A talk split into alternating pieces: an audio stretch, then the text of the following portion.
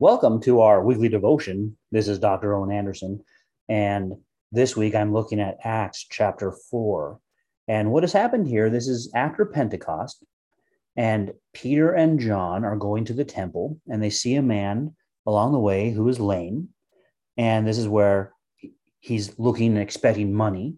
And Peter says, Silver and gold have I none, but all that I have give I thee. In the name of Jesus Christ, walk.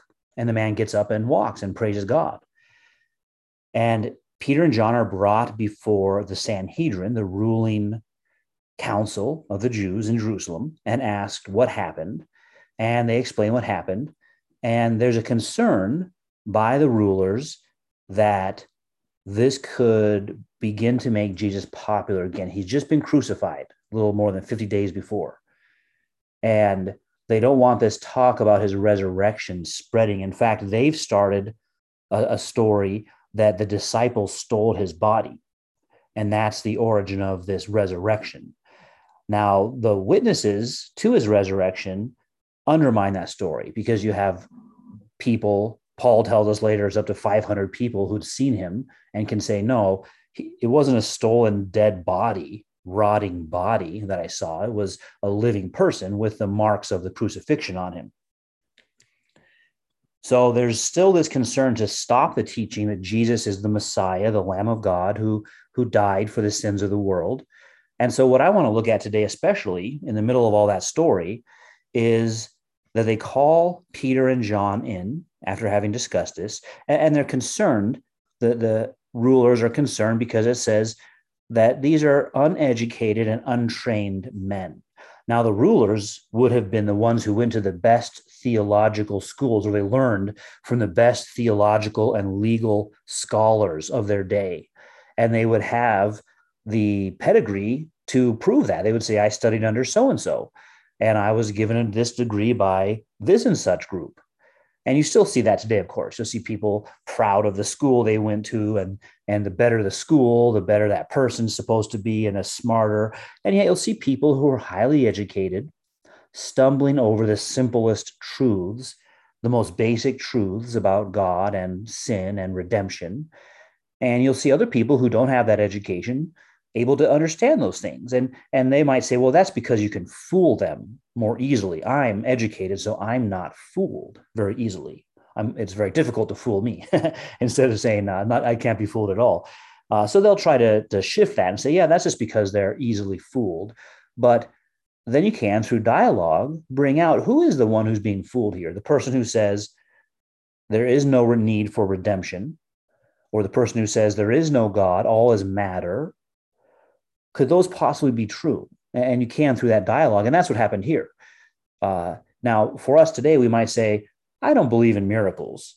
So I don't believe that some lame person was made to walk just by Peter saying something to him. But in the case of this story, just read this story. And what you have is these persons in the story being presented with a man walking who everyone agrees was just a moment ago begging at the gate and he was uh, lame, couldn't walk. And now here he is. And so everyone agrees that happened.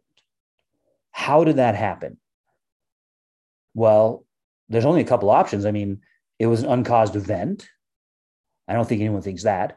The devil did it. But the devil doesn't heal people to get them to believe in God.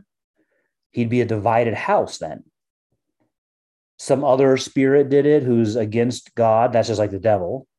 So the only other option is that God healed this person through the name of Jesus Christ. And if that's what happened, they should believe it, but they don't.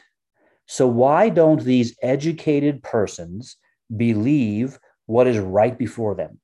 It tells us something about the human condition and pride and blindness. They were called blind guides. And it shows something about how you can't see what's right before you because of your preconceptions. You've blinded yourself.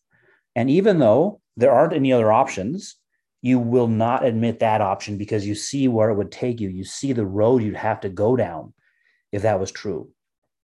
So they call them in and they say, You can leave, but don't talk anymore about this. And Peter and James, John say, whether it is right, this is verse 18, whether it is right in the sight of God to listen to you more than to God, you judge. For we cannot but speak the things which we have seen and heard. Now, that's a response from uneducated persons, but it's not an uneducated response. It's the only response you could have, even if Peter and John didn't have the rest of the background. Even if this was just shown to them that this person was healed in the name of Christ, and you know there's no other options, let alone the fact that Peter and John have all that other background, but so does this council. They too have that background. They just had Christ crucified. They just had him raised from the dead and are trying to deal with that.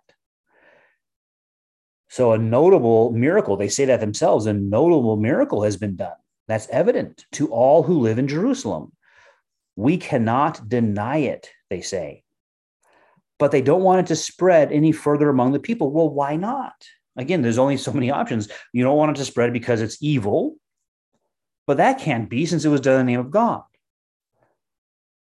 It's going to deceive people, but that can't be again because it was done in the name of God. So why wouldn't you want the people to know about it? And that's the response Peter and James have. We're going to have to tell everybody about this. This is amazing. Now, we encounter this similar sort of thing today, both this failure to go through a reasoning process in the case of unbelief and our own need to reason and think through things in order to be a witness. These Peter and John aren't just uh, blind witnesses, just repeating whatever was said to them. They're they've thought through this process. They even present an argument back to the council, whether it is right in the sight of God to listen to you more than God. You judge. You figure out. Clearly, we need to do what God has. Speak of what God has done. God just healed this man in the name of Jesus Christ. If God does not approve of Jesus, then he would not have healed this man. That's an argument. These uneducated men formed an argument. And we, we are called upon to do the same thing and to witness by doing that same thing. And really, is there any reason why we would ever be silent about the great works of God all around us? I mean, there's a miracle in this case, but there's also just the fact of creation, the fact of redemption in, in Christian history, in world history, I should say. And how could you remain silent about those things rather than speaking about them and speaking about what they what they reveal about who God is? So Acts 4, especially verse 18 and 19 and 20, verses 18, 19, and 20, and this truth from Peter in verse 20, we cannot but speak the things of which we've seen and heard. Thanks for joining me.